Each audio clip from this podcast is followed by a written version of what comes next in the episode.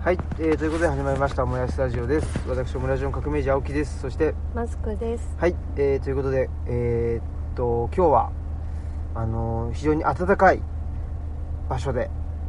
収録してます暖かいですね。はい、え車。ー、車の中とまあいうことですねはい。ただ走っていないとそうですね。はいで、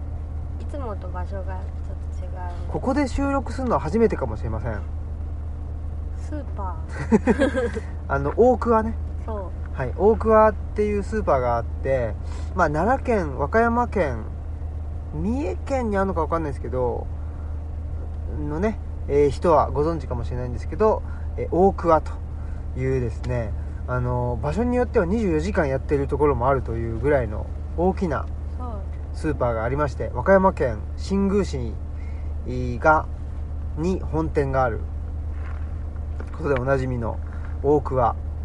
がえーっとね我らの、あのー灰原駅の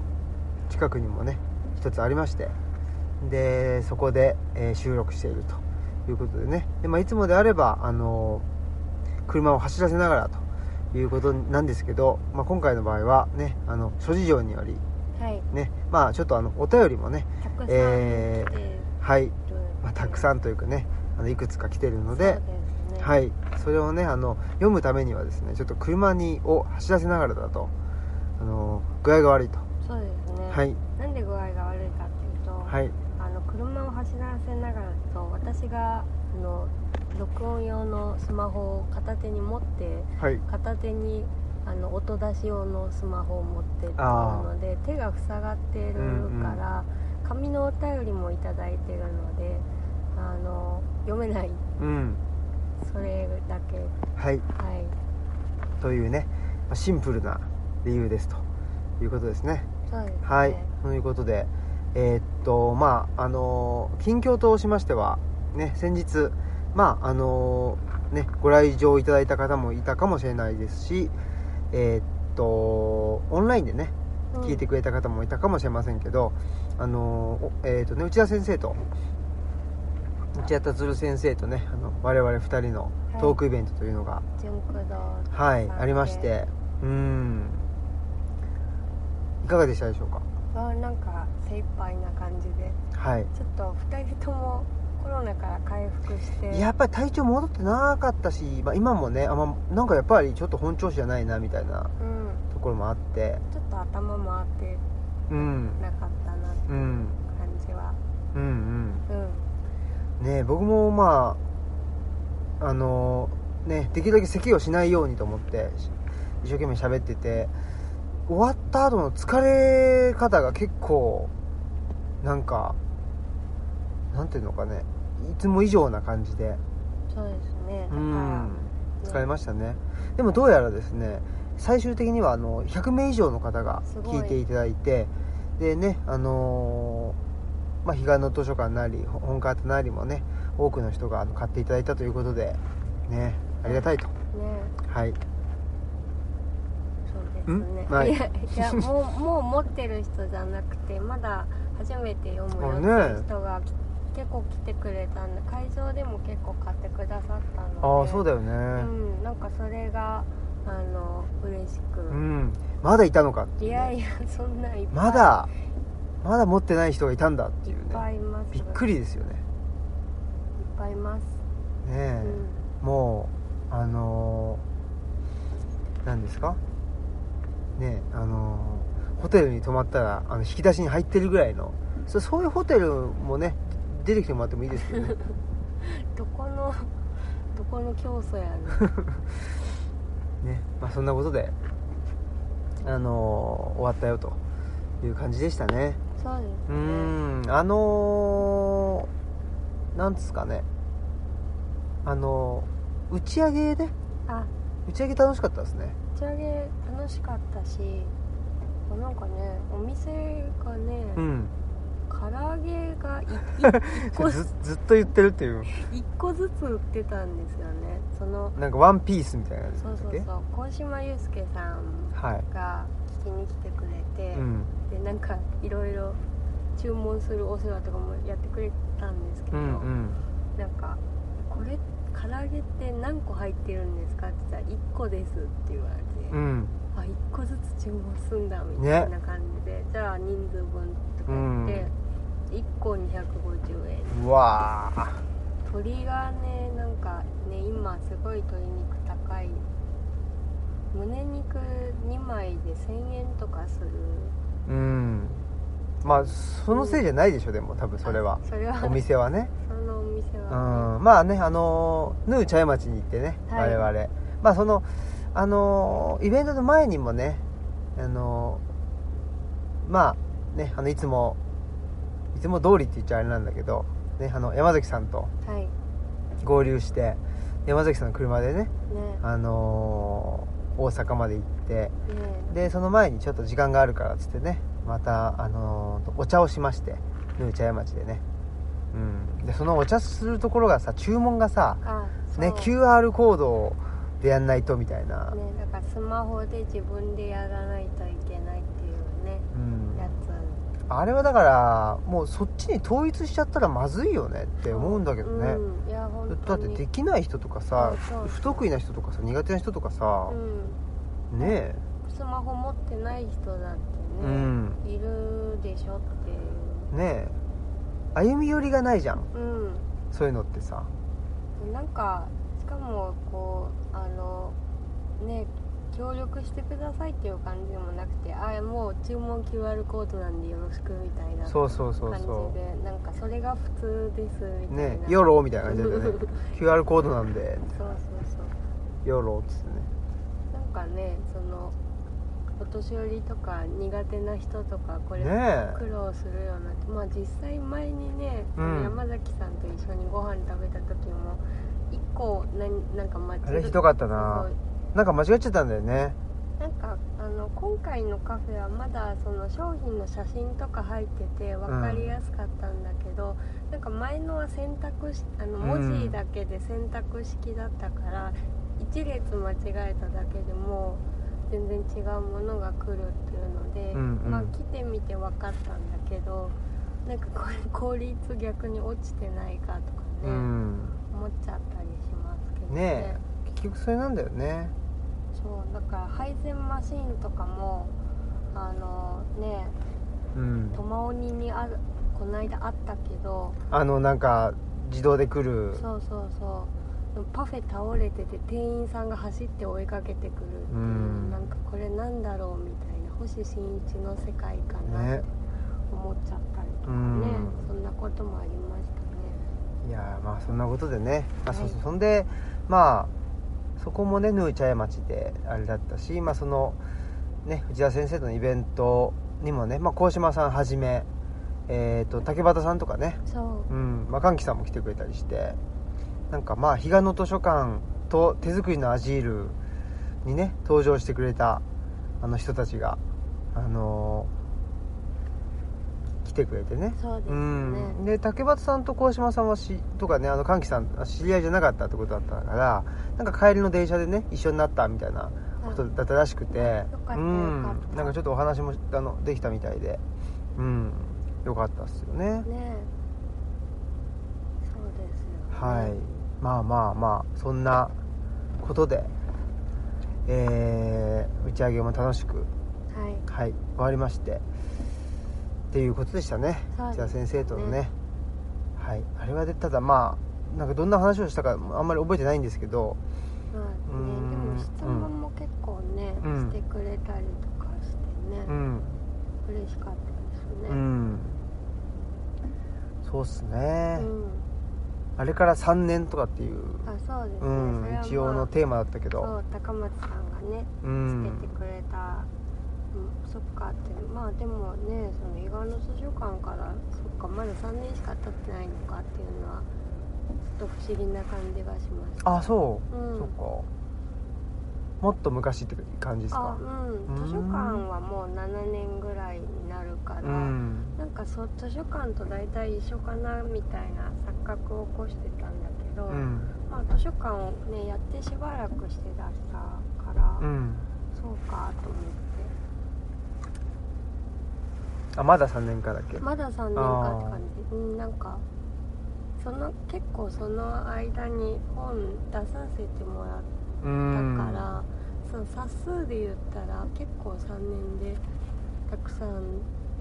まあね山岳ノートがね、そうあそのあるしそのおかげだよ、うんうんまあでもね手作りのアジールと本家だとね、うんまあ、お互いにも1冊ずつも、そうですね、はい、あ短調がでっていう感じでりがたいうんそうねまあねどうなのかしら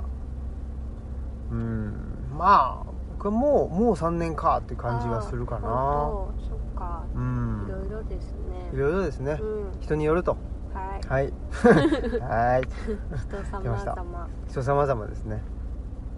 まあそんなことで、まあ、ただなんかやっぱり、あのーまあ、今ちょうど、あのー違う原稿をまた書いてたりするんですけどやっぱり非常に思うのがですねなんかその個人となんていうのかな共同体みたいな、まあコ、コミュニティみたいななんかことでえーっと考えるのは考えやすいっていうかなんかこの日本社会うん考えるとなんか結構考えやすいんだけど例えばまあ村に住んでても遅延とか血縁とか、まあ、そういうコミュニティがあったりあまあ都市に住んでてもなんかその趣味が合う人たちとのとのコミュニティみたいな、まあ、そういう言い方するじゃない、うんがああるからコミュニティっていうのはなんとなく定着してる気がするし、うんで個人とかっていうのもまあうーと悪く言うとその孤立しちゃうとか、あのーいうことになるしでもよく言うとその、まあ、自分でお金を稼いで、えー好きなものを買うみたいな、うんそのまあ、し消費っていうのは基本個人個人単位じゃないですかもう。そうですね、うん、っていうのがあってなんか個人と共同体とかコミュニティっていうのはなんかイメージできるけどやっぱりこの社会っていうかねなんかそのなんていうなんか一種のその個人ではあるんだけどなんかその欲望、まあ、消費への欲望とかねうんそういうものへの欲望をその抑えて、あのー集団で生活するために遅延とか血縁じゃなくてまあ理性理性とか、うんまあ、あとは何なのかな、まあまああのー理理念念ととかか、まあ、歴史とかそういうもので、えーっと形作られるなんか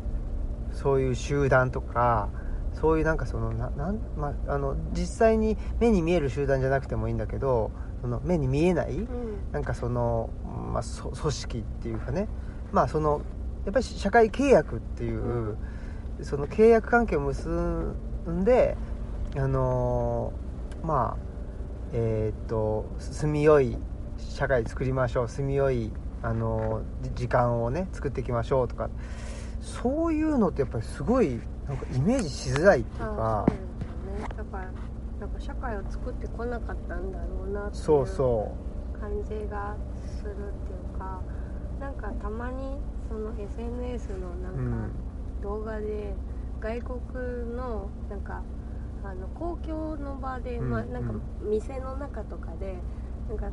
差別があった時にあー他のお客さんが怒るみたいな動画が出てくるんですけどこういうことって日本であんまりうんないよなと思って、うんなんかすごいそれはだからすごい社会をつ一緒に作ってるっていう意識があるんだろうなっていうのうんを見ててうんう思んう、そのねその動画を見たとこそのそれがどこかわかんないけど、うんアメリカかアなメリカかななんかあの店員さんがあのちょっと喫音の人で,、うんでそれをからかってたらあ「お前それおかしいだろ」っていう人が何人も出てくるみたいな動画なんですよね。あうんねだからそういうのがまあこ一種の公共っていう考え方だと思うんだけど、まあ自分のことじゃないんだけどでもそれはやっぱりあの、まあ、倫理的にとかねあの、まあ、理念的にそのやっぱりいやすあの差別だろうとかおおかしいだろうっていうなんかそういう空間がないよなと思ってそうだよねうんなんかそういう合意がないっていうか、ね、だからみんななんだろうなんなんなんか優しさとかじゃなくてその自分もか一緒に参加してる社会だから、そこの居心地が悪くなったら嫌だっていうなんか切実さがすごくあって、おうんなんか決してそのなんかあのおもんばかってっていうことでもないっていうか。うんなんか本当に自分ごとなんだよなっていうのが伝わってくるのが羨ましいんですよね。うんなんかブーって言ってますねブーって言ってますね。これなんだろう。これを切りたいなあラジオを切りたいのにどどうしたらいいんでしょうか切れたあれ切れてないわエンジン来たらいいんかあ、うん。はいはい。音はエンジンが切りました消えた音が消えたけどこれエアコンも消えちゃったからまあちょっと寒くなってくるんじゃないかっていうちょっとうんこの恐怖が耐久戦ですね。耐久戦ですよねはい。はいおねちょっともうおにぎりが凍ってくる可能性がうんありますね自分たちもこうよね。凍ってしまいますね、うんはいそういうことでまあそんなことをね思ってるよとはい。いうことかなまあだから最近ほらあのえーリバタリアンっていうあ、はい。アメリカの。アメリカのねうん。まあリバタリズムというかなんて訳されたり。いや訳されがねだからそれが難しいんですよねあその例えばなんだっけえーっとえーっと新自由主義とかってあるでしょ、ネオネオなんなんて言うとかなあ。新自由由。まあ新自由主義ネオリベラリズムなのかなあまーあとかネオネオコンとかも言われるし、うんリベラリズムになるのか。でもしまあしいや、まあ、新自由主義だったらね、でも新自由主義っていうのはその経済を市場にマーケットに丸投げするとうん、だから経済的にはその政府は関与しないと、うまん、あ、小さな政府って言われるだけど政治的にはえーまあ大きな政府を求めるというだからそのアメリカのイラク戦争とか、うん、あまあねあのえーっと日本でも中曽根以降と言われるけど、国が主導してえーっとなまあそれはおかしな話っちゃおかしな話だけど国が主導してその公共だったものうん、を、まあ、交通とか水道とか、うんそういう公共が、あの運営してたものを民営化していくっていう、ん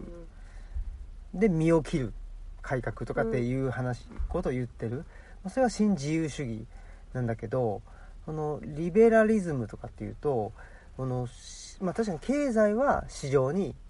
ん丸投げすると、うんだから小さな政府なんだけど政治的にも小さな政府を求めるっていうだあからもう鉄頭鉄尾政府は関与しないでくれというー、うん、なるべく動くなっていうそうなるべく小さな政府がいいんだっていうことなんだよねはいうんだからでなんかそれはそれであそういうだでそれが自由なんだっていう考えなんですよ、でなんかそれを勉強して全然僕はあのなんていうのリベラリストでうもんうんうんうんないし全然いいとは思わないんだけどあそういうふうに考えるとそれはそれであのあまあ筋は通ってるなと、うん全然多分実現可能でもないし、あねうん、あれなんだけどなんか再分配すらもあの自分でやるっていう政府じゃないっていうそう自分たちでやると政府がやると腐敗して再分配にならないからそうそうそううそうなだんかから、うん、自分たちで、まあ、お金を儲けてで記者というかねう、うん、あのーまあ、慈善活動をするんだと、まあ、確かにだからその、あのー何あのリベラリズムをししまあリリベラリズムリベラリズムじゃないわなんだっけえっとリあバタリリバタリアンリリバタリアンのね、うんあの人たちの中でも、まあまあいいまあ、前提としてはねそのその、えー、と一括りにはできないっていうのはそれは前提なんだけどだけどやっぱり慈善活動とかをすごくやってる人もいるし、いやでもととにかくその政府は信用できんというとか、まあ、権力構造は信用できないとだからある程度の人数の集団になっちゃうともうそこにはもうか必ず権力が、あのーできてきてしまってそれは必ず権力っていうのは腐敗するもんだっていう前提で、だから企業とかも大企業っていうのはダメだっていそうそうそうそう考えダ方メだし、なんでしうょねん、だからなんか、ままあとはいえさすがに一人では生きていけないからそういう考えをもお同じような考えを持った人がまああの例えば国を作るちっちゃな国を作るとか言って、あのーでそれをなんかどこだっけなまああタヒチじゃなくてなんかそういうそのあの海の上にあのーなんていうのあのほらキャンピングカーの海版みたいなもんでそんなんでみんな集まってでそれを国としましょうみたいなうんこと言うわけだけど、まうあんそれっても明らかにその強者の論理っていうかね、うんうん、やっぱ自分で金稼げる人たちが、あのー集まってでまあねそういうまあ何強い人たちだけで集まってで、まあ、居心地のいい国作りましょうっていう話だから、もう全然あの同意はしないんだけど、うん、無政府主義とは違うんですかそれを推し進めると、うん無政府主義に極めて近くなる、うん、だから、えーっとアナルコキャピタリズムとかってその、うんあのアナルコっていうのは、えーっとああとアナーキーの、うんあアナルコなんですけどむ無政府資本主義を言う人もやっぱりいてそれもあのーえーリバタリアンの、まあ一種ではあ派る生みたいなそうそうそうそうということではある一応でも基本としては小さな政府だから政府の役割はある程度はそうそ認うそうめそうているっていうところが違いではあるのかなそうそうそうそうだけどまあ必要悪というかう、んうんまあ、ないないに越したことないんだけどみたいなだからその警察とか消防とかねさすがにはそういうやつをやるにはあのーなんてまあ、上位権力だよねうんがあった方がいいから、まあ、しゃあなしでぐらいうのん感じなんですよだからそれを考えると、まあ、自由って何なのかなとかあと逆に言うとその政府の意味うんある意味って何なのかなとかそういうのはやっぱりなんていうのちょっと一から考え直すきっかけにもなったりして、そうです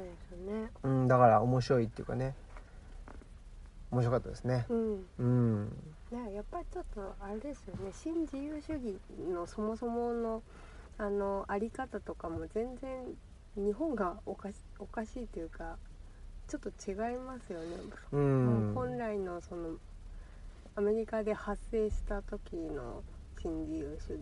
のあり方と日本っていやまあし新自由主義っていうのは多分そのあうんおお大きな政府をうん大きな政府であ政治的には大きな政府だったから、まあ多分それこそねあのーレーガンとか、うんサッチャーとかあと西ドイツかなのコールとかああいう人たちはまあだけ結局新自由主義っていうのはその今まで福祉国家としてやってきたんだけど、その経済成長も止まっちゃって国に財源がなくなっちゃった時に、あのーまあ、国が何でもかんでもえっ、と、まあ、福祉的にあのお金を支払ってやっていけなくなっちゃったからちょっとあの民間に、うんあのー投げますよっていう、まあ、それを新自由主義とうん呼んでいただけなのでそういう意味では政府のやっぱり政府ありきっていうかね政府のその役割は、あのー否定してないっていうかね、うん全然してないんだけどやっぱり、あのーリバタリアンっていうのはもともとはやっぱりそのもまあまああのヨーロッパにもいるんだけど、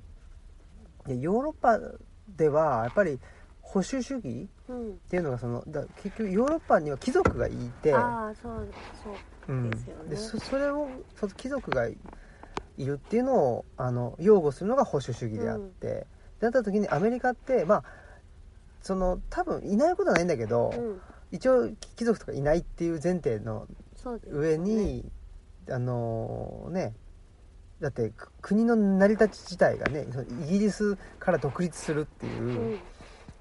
ことなのでだからでその中での、あのリバタリアンっていうのはどういう人かっていうとやっぱりそのねあのアメリカって革命権っていうのがあの憲法でも保障されている通り、その政府があの、まあ、人民に対してなんていうのかなあの、まあ、不都合であったらあの人民に害を与えるようであったら、うんその政府は転覆していいんだっていう、うんだからその銃を持っだそそうんそのために銃を、うんあのー携帯するんだっていう、まあ、そその理由付けなわけだけど、でそれをあの、えー、とリバタリアンたちは言うわけうんですよね。だからやっぱりその新自由主義っていうものとリリバタリアンっていうのはやっぱり政府に対する考え方は180度うん違うんだろうね。そうですね、うん、でもなんか自由っていうところあがなんかあ全然その違うなっていうのは、アメリカのそのあの あり方を見てると、ー、まあ、そうだよね、うんそこは全然違うだろうね、うんまあそこはアメリカと多分ヨーロッパも違うだろうしあそうですねん、だまあアメリカはまあ特殊な国ではあると思うんですけど、規模感とかも特殊ですねねえだから、まあアメリカも、ね、その中に州がたくさんあって、それぞれがねあのステイトっていうぐらいだから、うんまあ、べ別の国ぐらいの感じだろうしそうねですねアメリカっていうのも一括りにはできないんだろうけど、でもやっぱりねその時にやっぱりその自由な個人が集まって何作るかって言ったらやっぱり社会を作るうんわけでっていうことを考えるとやっぱり日本の自由っていうのはとは全然違うそうううんん、それを結構なんかそうだよね話聞いてたら強く感じたというかそうそうそうやっぱりねうんうーんとその本でもねその本はあの渡辺康先生という人が書いてる、あの中高新書の何が専門の先生なんですあか面白くて、うんまあ、そうアメリカが専門なんだけど、うん政治学とかじゃなくて社会人類学なのあ社会文化人類学かな、え社会それ人類学も人類学になるんですねそうそうそうそうなんか人類学幅広いなうん、だからそのなんていうのかな、まあ、政治学的にうんこういうあの、まあ、概念うんの違いが説明できますよっていうのもまあもちろんあの説明はされてるんだけどその本の中で、どっちかというとその現地の人たちあのワシントン州のあーあのうーんとリバタリアンの人たちはこういうこと言ってるとか、うん、とアメリカの西部の方の人たちはこういうこと言ってるとか、うまあ同じようなあの、ね、リバタリアンの人たちでも言ってることが違うよとか、うんまあねえーと同じだよとかっていうなんかその、まあ、フィールドワークよねあフィールドワークをメインにしてるからすごくね面白い本でしたね。ーあー、うんそうなんだやっぱりその渡辺先生がも書いてたけどやっぱ日本っていうのはそのお上の力が強すぎるっていうか、だからその何あのー日本ではもうリバタリアンリリバタリアンっていうのはもう成立しえないっていうかねあそうですねうん、政府だから本当の小さな政府っていうのはできないよね。そうですねだからね新自由主義的な動きをしても結局そのあの新たななんかね、うあのん、政府と結びついてそうそうそやうそるうっていうだけの結局そうなるよねだから経済的にそのしあのし何市場原理主義とかっつって言ったとしても、結局、まあ、政治的にはあの国いありきなのでそうするとどうしてもそのなんていうのかな経済原理というかし市場原理かうんそのマーケットで自分が有利になるために、うんその国に口利きしてもらうとか結局その大きなものとどう結びつけばいいのかみたいなね話になったりあとはまあだからし私物化よね、うんその市場原理とか言ってるくせにねえーそのまああの加計学園とかもあんなもそうだし、桜を見る会とかもそうだけど結局あの偉いやつ政治家とかと結びついてる、ねあの、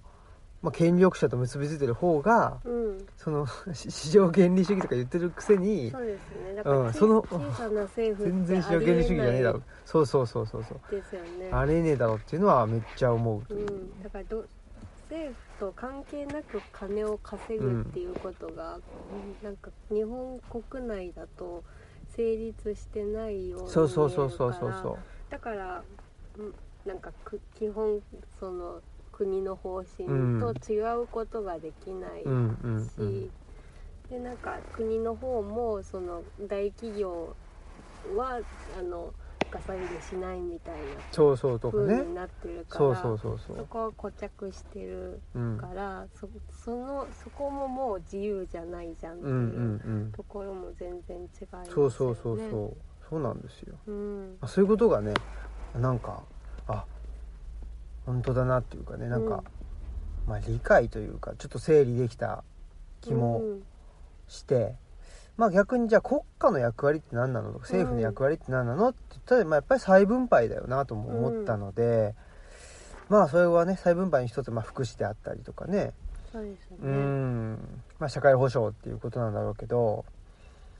うーんということではいなんかその辺を考えてます最近ははい、じゃあはいお便りのちょっああとちょっと忘れないうちにまあねああの、はい何度言ってもいいと思うのでちょっとここで一度ねえっと1回目の告知ということで言っておきたいと思うんですけど、えー1月のえっ278と20かな20あれ8 8ですかうん28です何曜日ですかね土曜日1月28日にえーっとつぐみさんのところ、はいつぐみさんのところ群群馬安群馬中県の安中市かえっ、とつぐみブックスコーヒーさはいんにに私が行くとお邪お魔して邪魔すると去年ねあれ去年だっけあれって去年だと思うんですけ去ど年ですかね去年は僕が去年一昨年ちょっとわかんないけどまあね約1年前はですねはいえーっと僕がお邪魔してそうですうーん今回は楽しかったですけえっどと私一人で、はいでチャリブロ展をそのあのさその後からうん30日からかな、うんうん30日からでチャリブロ展がつぐみさんで始まるのとありがたいね28日は座談会ということで、まあちょっとこじんまりなんですけど「本を片手に」っていうタイトルで、まあ、あのざっくばらんにうん座談会をさせてもらうありがてえこやとになってます。ねはい、ぜひねまあもうでもほぼほぼほぼあそうですね満席状態らしいんで、うんでもね、でももうどうしてもうんっていう人はね、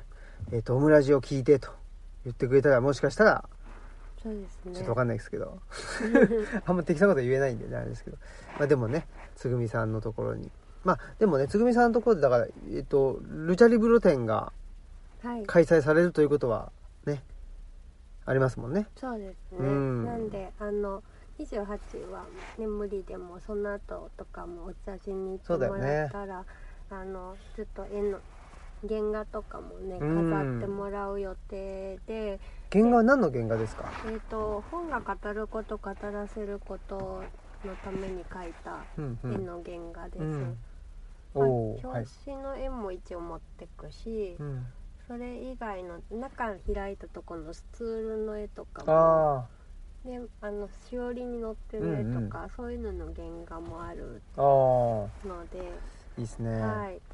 でつぐみさんってカフェがあるのと、うん書庫スペースそうそうがあってねすごいたくあさるんんですよ本があの、うんお父様のね本あの本が所蔵されてて、うんうんすごくあの本好きにはたまらないカうフんェなので、この機会にぜひ足をお運ねびください。いいっすよね、はぜひねはいそんなことでよろしくお願いしますとちょっと忘れぬうちにはい言っときますおはい、待ちしてます。はい。そしたらじゃあ今の間に準備すればよかっはいお便りがた。はいをいただいているとはいいうことですので、お願はいい。しますお便りスペシャルお便りスペシャルお便りスペシャルお便りスペシャルお便りスペシャルお便りスペシャルはいはいということでエコーがかかっておりますはい。じゃあまず、はいおオムラジネーム酒原さんからのお便りです。はい革命児さんマスクさんこんにちはお便りをお便りを取り上げてもらってありがとうございました。いお二人が僕の言いたいことをすくい上げてくれていてすごいなと思いました竹端さんとのお話も面白く聞かせていただきました社会の内と外の境界は曖昧で簡単にずれるし何でもないことで突然外に追いやられたり自分でいつの間にか外に出ていたりするので外側から意識的に声を出すということはとても勇気がいると思います境界の内側は有限で窮屈で外側はいろんな方向に広がっていて自由だと思ったりすることもありますでも社会を遮断して生きてはいけないのでなんで自分は今外にいるんだろうと考えずにそういうもんだと無理やり自分を納得させたり忘れたりして内側に戻ろうとするし戻れないと幽霊になってしまうのだと思いますでも幽霊的なものが見えているなら行ったらいいじゃんと言える革命児さんがいる状況で実際にマスクさんが文章にするというのが自尊感情を取り戻す作業でそうやってお二人で社会の内と外ではないアジールを使って作っていかれたのかなと思いましたお二人の本をまだ読めていないので的外れかもしれませんが前回の配信でそんなことを考えていましたというお便りいただきましたありがとうございます、ありがとうございますはいねまあまあだからあのー面白いですよね本を本から入ってくれてる人もいるしあそうですねあのーねオムラジだけ聞いてるよっていう人もいるだろうか竹ら、ハラスさんはムラジのあそう方なん面で白いですすねねでもまあまあ本ねだなんか微妙よねその本ってやっぱりその強いよね言葉がねああそうかもしれないです、ね、うん、言葉い強いからそのそれこそ「アジール」とかっつうのが、うんなんか実体があるもののような気がしちゃうんだけど、ねやっぱり、まあオムラジだけ聞いてるとそんなに「アジールアジール」僕らも言ってないしあーそう です、ね、あの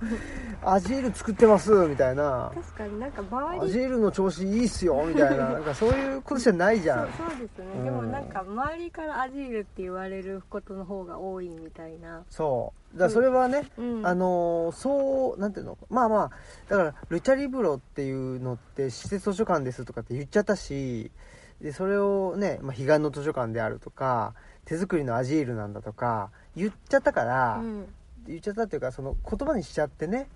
あの書いてしまうとうんやっぱり、うーそれが固定化して実態を持ってきてしまうわけですけどそうですよねでうんも本当ねあの酒原須さんが書いてくれたりしてる通りでまあなんかねそういうのってもっと揺らいでるっていうか、うんなんかいつの間にか外に追いやられてたり自分で出ちゃってたりとかするもので、そうだね、うんそうなんですよねだからまあうんまああと本はやっぱりね僕らもその時のなんかあそうその時に思ったことそ書いてるっていうだけっちゃだけだから れはまあ常にねやっぱり、うんあのもう本はどんどん過去になっていそうですねきはしますよね。うんうんそういうことなんでまあまあねあのー本は読んでも読まなくてもよしそうですよねう。ん内と外。でも買った方がいいと思うなあそうですか。それはなんか買って持っといたらいいんじゃない、あそうですか。うん、別に読まなくてもいいかもしれないねそうですか。うんおり。守り代わりにうんうん。胸ポケットに入れておくとね何か胸元に銃撃された時に入んないそのおかげで入んないわ命が助かるかもしれませんでもね確かにその革命児さん幽霊的なものが見えてるのは一体いいじゃんってあのなんかほんと筋金入りでそうやって言ってきたっていうのがねうんあのさっき思ったんですけどさっき思ったはいなんかあのあ収録前の話ですか収録前のう話でんもう高校1年生のうん初めてのバイトの時点から、うんそのみんながその周りの空気に流されてこうあのい急いで働いてこうピリピリしてくるのがうん嫌で、自分だけゆっくり働いてこう遅らせてやろうっていうかなんうかんちょっと変えてやろうみたいなんで怒られたってそいう話を、う世界のうん、原理を取り戻そうとせその すごい世界が一つの原理になるのをうん拒んで、うん、もう必ずもう一つのやっぱりそうですねだから原理っていうのをだからそれが幽霊的均な衡状態そうそうだから幽霊的なものが見えてるんだったら行ったらいいじゃんっていう、ううんん、姿勢だと思うんですけど、おうなんか私はそもうその時からそうだったんもう初めて働いたっていうなんか言ったら初めて社会接したみたいなああそうだね時にもうその外側のこととかをあの分かってたんだなっていうか、うんびっくりしたんですけどまあたまたまそのさっきねマクドでお茶したから、うんむ昔マクドで働いてたそんうそだよ、うね、僕ね高校1年そう生の時に初めてのアルバイトはマクドナルドだったんですよ、そうでその話をしたら、うんなんかそういうねこことがそうそうあったあったそうそうキッチンとかに入っててでまあ結局なんていうのまあまあねあのー焦って、うんまあ、お客お客さんがたくさん来て注文がたくさん来てでそれをこなすために焦ってなんかややることによって、うんその注文が早くさばけるのであれば、うんそれいいんだけど、まあそうじゃないっていうかねだって例えばなんか、まあ、特にねマクドナルドとかなんて、もう全部システム化されてるわけだから、その6分かかるものは6分かかるわけそうだですしねうんだからまあそのだから急ぐっていうとすごい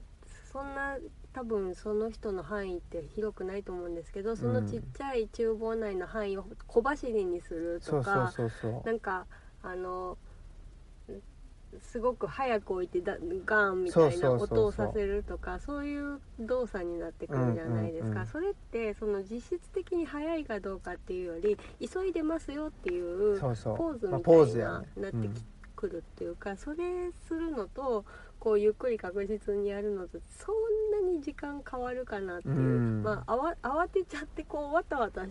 てる方が時間かからないかなとかいろいろ考えちゃう。そうなんですよね、うんだからそう考えるとまあまあ高一の高校1年生の時点でそうそうではあったけど、うんもう僕はもう小学校の時からもうまあねあのこの子はマイペースだねと言われ続けていて、でまあなんてだからその実質を伴わないそのポーズうんだ意味わかんないわけよね、うんそのポーズに対してなんか意味もわからずそこに乗るってことがやっぱりできなかったんだろうな、うんというかしたくないっていうでもすこごいとなんでしょうねそれなんかすごいですよねなんかもうあの筋金入りだよねだかうらんそう考えると、外国人紛れ込んだみたいな考え方っていうか、うん日本社会のそのそれこそ内側でこう育まれていったらなんか意味ないってあど分かってるけど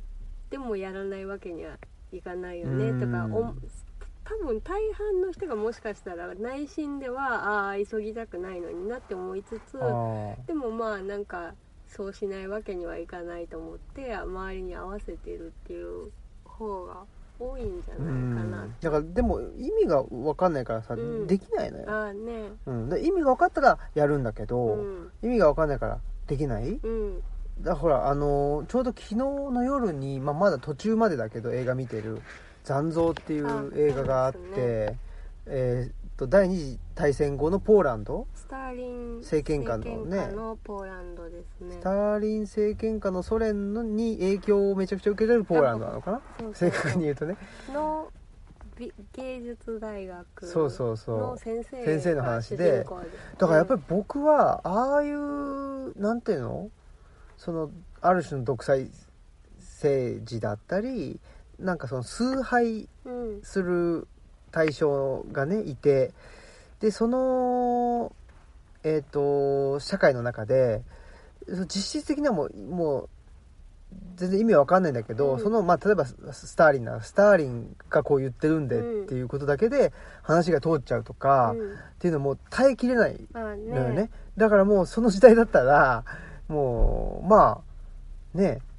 強制まあそう 収容所にねソルジェニチン状態そうですよねうんでしょうねおそらくねねだからそのそういう多分あれは全体を通してそういう話なんですよね、うんその先生もそうじゃないって そういうそういうことをこうでも自分の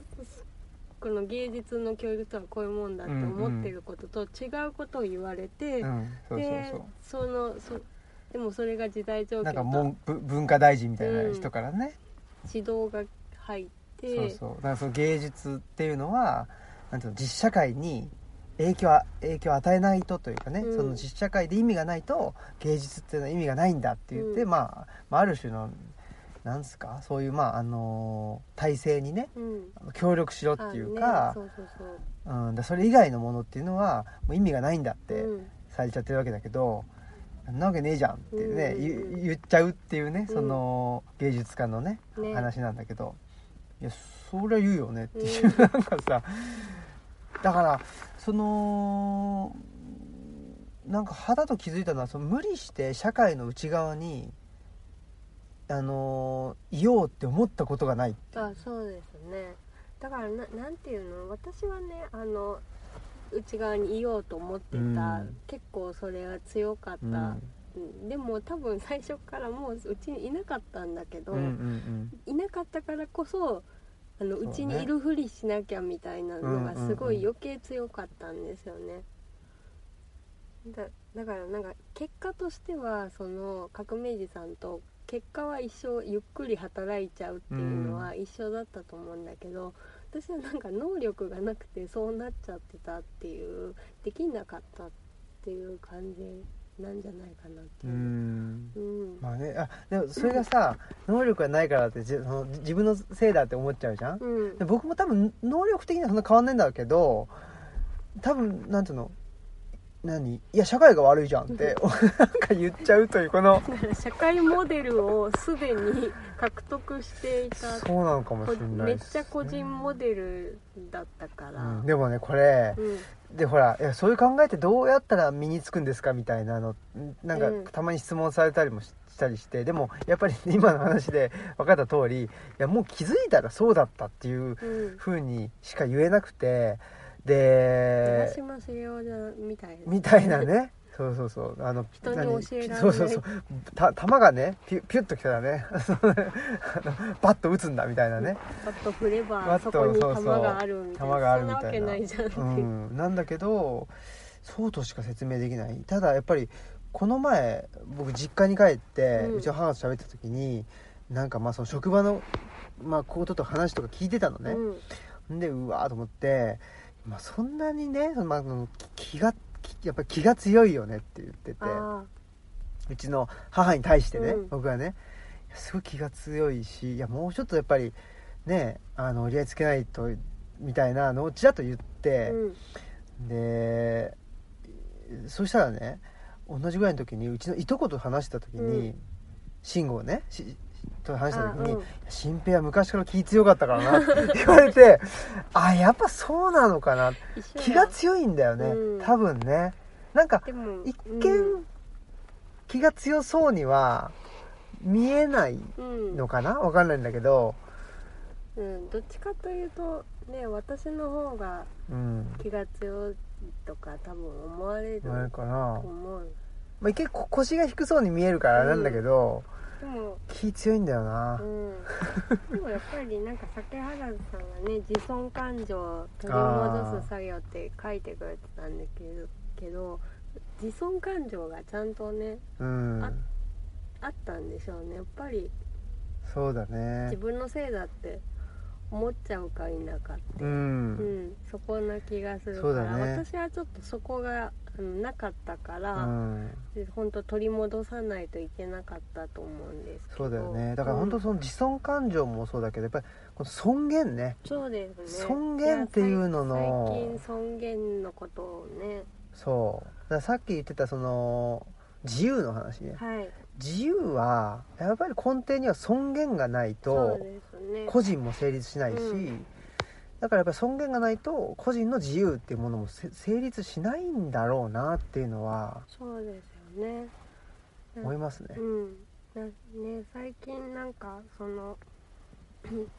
あの新井祐樹さんの車椅子の横に立つ人っていう、うんうんあのまあ障害者のまあなんだろうことをうんうん、考えた、まあ、研究しそうああまあですそうね文本は学ね研究の人なんですけど、まあ、障害者アートとかのについて考えた本なんですけど、まあ、そこでそのねあの津久井やまゆり園事件についてそのうん身勝手な思考での犯行を非難する言葉っていうのはあるけどそうじゃなくて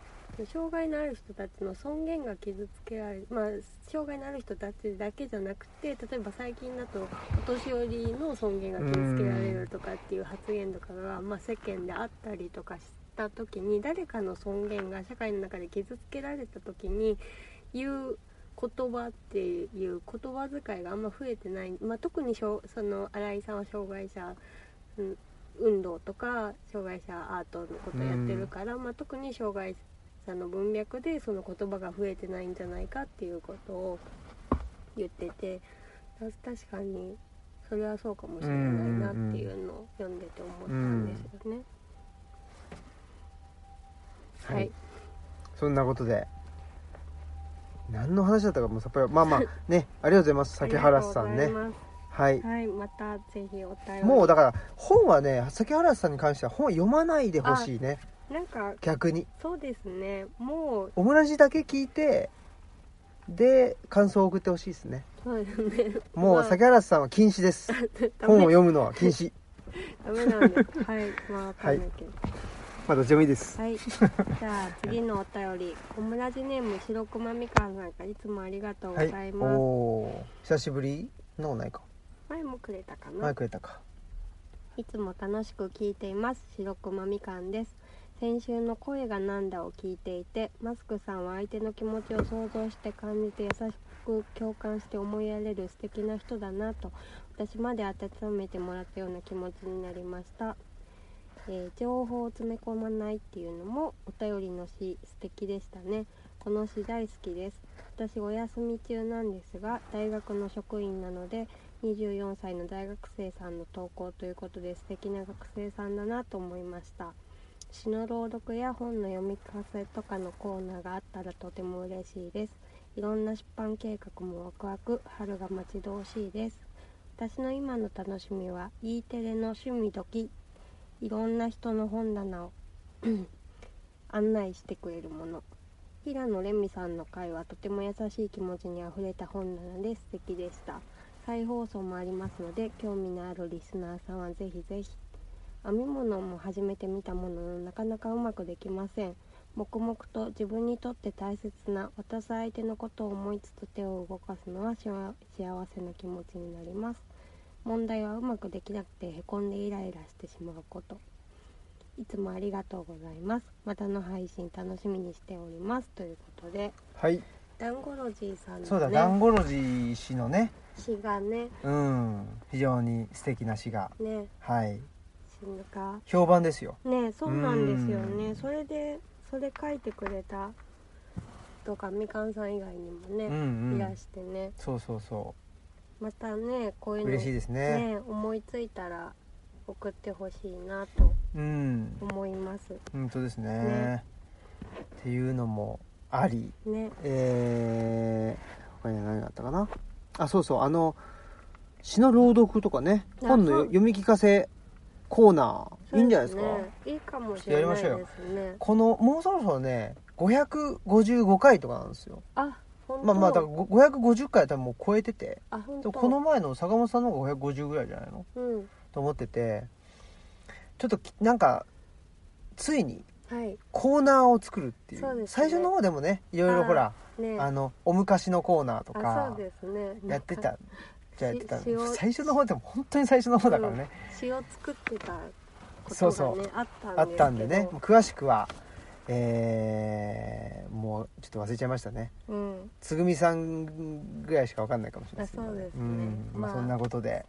だからちょっとねいいんじゃないですか本の朗読のコーナーっていうのはそうですねでもちょっと最近読んでる本のうんおすすめの一節をああそれはお互いに持ち寄るみたいなのとかね、うんうんいいかもしれないであすそれいいですねそうするとね運転中収録できないっていうあこういうまあ問題も出てきたりして、そうですねまあだからできる時はね、うんで僕常に本本持ってるじゃないですか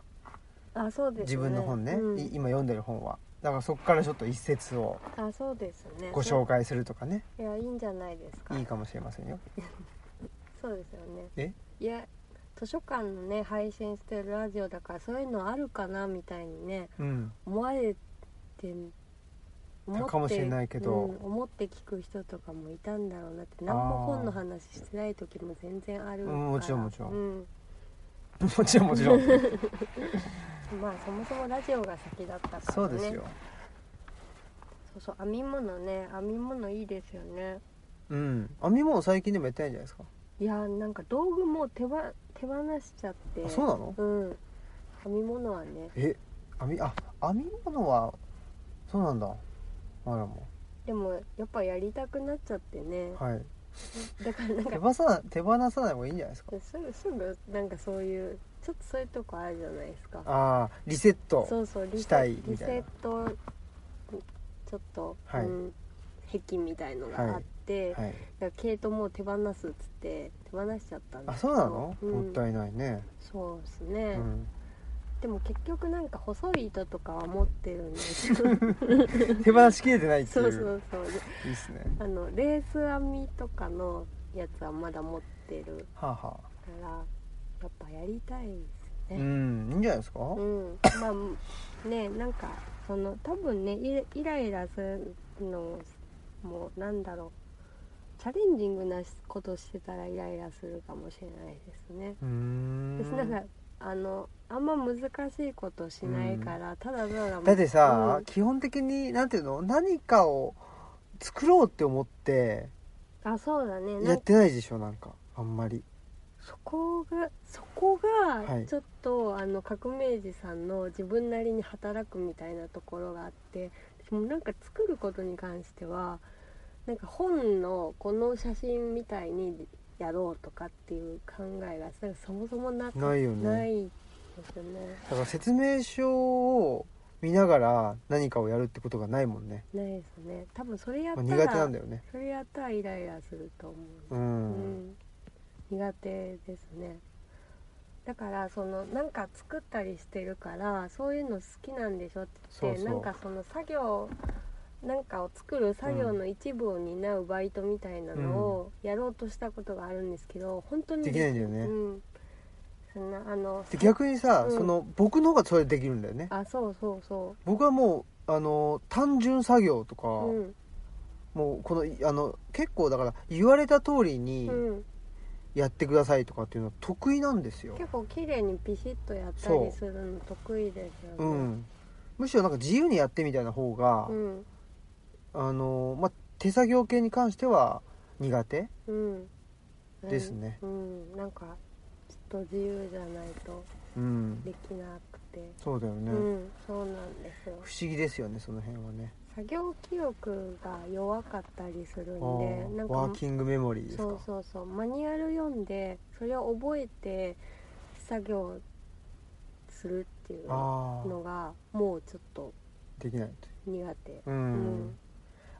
そういえばあちょっとこのお便りまた次週にしましょうよあじゃあ申し訳ないけごどめんなさいじゃあ東の都のゆかりさんのお便りは、あの次週ゆ次っく週り次週かちょっとわかんない、まあ、次のうんあの山村夫婦砲弾の回であのそうですね読ませていただきますのでちゃんと届いて届いてまますんすで。はいあのサンキューに行ったよっていう話あ、ねねそう忘でれすてたわね。あのえっ、と京都京都の京田辺のねはいうんオムラジにも出てくれたよねサンキューのそうです、ね。瀬古口さんと安田さん。安田さんね2人してうん出てくれて、瀬古口さんはねあの畑作業行ってたっつっそうてですね。その時いらっしゃらなかったんですけど、まあサンキューカフェもやっててねサンキューはねハーブを育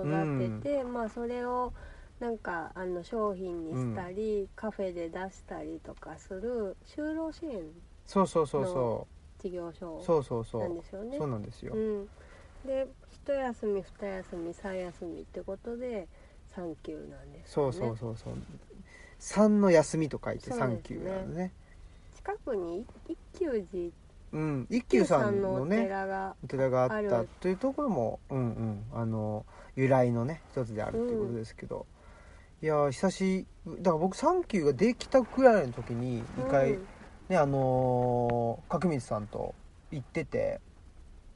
んでそれ以来だったんで、うん、もうそこからどれくらい経ったんですか、 34年経ったんじゃないもううん角光さん東京行って行く前だからね、ああ3年ぐらいかな、うんさうん、そうだと思うけどね、多分ねでそうそう美味しかったですねねハーブティーもすごい美味しかったし、ねパウンドパウンドケーキもね美味しかったし、ね非常にそうスタッフのね安田さんがあの前ねベチャリブロにも来てくれて、うんなんかたまたま一緒にバスに乗ってちょっと駅まで行ったりもうんうんしたので、まあお会いしたくてそうだよっていうねのもあってあそうそうそう、うん、お茶しにね行ってすごいいいとこでしたねあのー瀬尾さんもねうんあ上げてくれてた写真があったじゃない、あはい我々が爆写笑っしててるるやつねそうそ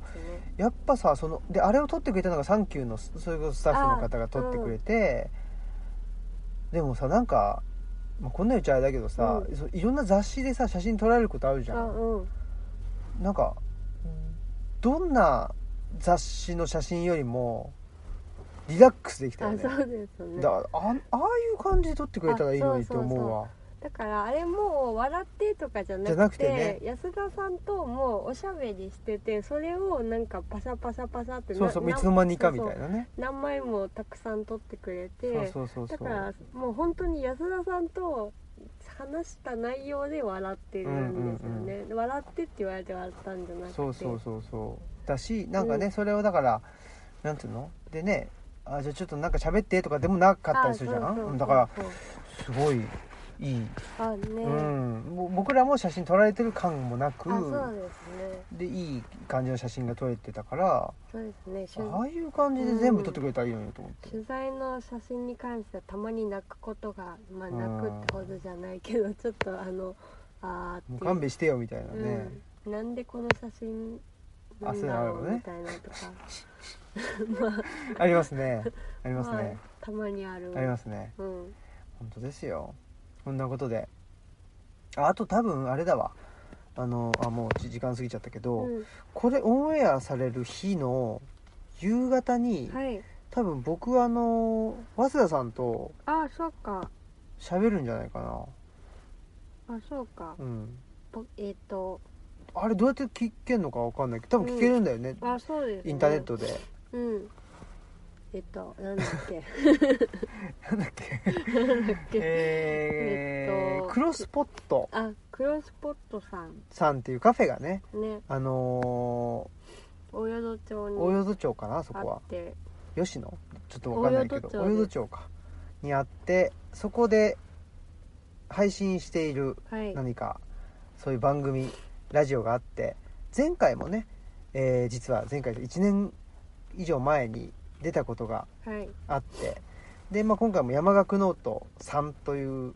ね、えー山岳ノート3の観光記念ということで一応あそうですね、やはい前も山岳ノートでしたノート2のねうんそうそうそうさんあの観光記念だったので前はねえーっと長谷さんとはいねと早稲田さんでで僕っていうことだったの前はねちょっとあの長谷さんがねあのー中心に喋ってて、はいね、もういいろいろ予習してきたのにあのしゃ、えーと喋れなかったとは いいうこともあってですね、まあ今回はと早稲田さんと2人で喋るはいということになっておりますんで、えーこのオムラジをね聞いた人はまあ多分アーカイブも残ると思うので、あはいいろいろねまああの早稲田さんというのはまあ川上村に住んでいて、まあ、ほぼ同年代うん同世代の、えー女性でまあまああの同僚なんですよねそうですね、うん一緒に働いてもいるそううそうそうそうといううーまあ女性のね方ですけどまあそんなああのあれだあのほら茅原さんとなんかあそうです、ね、仲良しで、うんあうんのうん読書会もあなんかね今もなおやってるとういうんうんことで、まあなので茅原さんは必ず聞いてほしいですねあそうですねはい、まあそういうことでピンポイントでそうですねじゃあエンディングいきましょはいう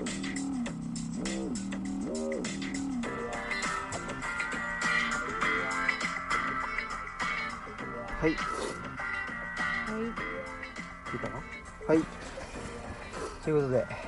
えーやっぱり2週間2週間じゃないか1週間か1週間空くといろいろと話すこともそうですねありますねここ行ったとかねうんこれやったとかねそうですね溜まってますねうんあとあったかななんかやったことここ数ここ数日うん1週間ゆうじさんの看板をああ今日今日のことですね、うん新しくしましたそうだそうだ看板がね新しくなってますので、ねぜひあのー見ていただけたらと思いますねそう新しいのね作ってくれたのねそうそうそうゆうじ氏がねねうん、めっちゃ可愛い、ね新しいやついつもありがとうございます、ねうんそんなんで少しずつ何かしら変わっているそうでルすチねャリブロということであとはだからまあつぐみさんとこ行くよっていうことと、はいあと1月にやるはずだった、えっと生駒さんとのあそうです、ね、トークイベントが2月に延期になってるよとかね、はいそんなとこかなあの2月はまあまあ2月は2月になったらねまたお伝えできたらいいのかなとそうですね思ってますって感じですかねそうですねあとマスクさんはね、うんえー執筆はあどうですかそうですねちょっと今今ちょっと今止まっている止まってますけどまあちね、あの小さいのをたくさん今書かないといけなくて、うんそれそうをだねうん、またひねり出してるっていうう感んじで、でもあの本型よりは長いものを書かないといけないから、そうだちょねっとまだその長さに慣れてなくてああ少しなんか慣れるまで試行錯誤だなって感じああいいですねまあそれもね情報がねそうですね公にできる頃になったらねまたしていきたいですし、あと僕のあれで言うとまだね、えーお公にはあのなんですけど3月の下旬ぐらいに東京にはい行ってイベントがありますのでぜひ、えー来てね来れそうな人がいたらはい来てほしいなと思います。お近くの方はそうですね。ちょ東京の東の方とね、えー西の方で、西っつっても東京都です。東東京都内ですけどね。はいえーと都内っつうの？んあ、23区内かはいですけど、まあそんなことで。えーまたあの決まり次第お伝えしますじゃあつつぐみさんねはい1月の28土曜日土曜日お待ちしてますはいということで、えー本日のお相手はオムラジオの革命児青木とマスクでしたさよさならよなら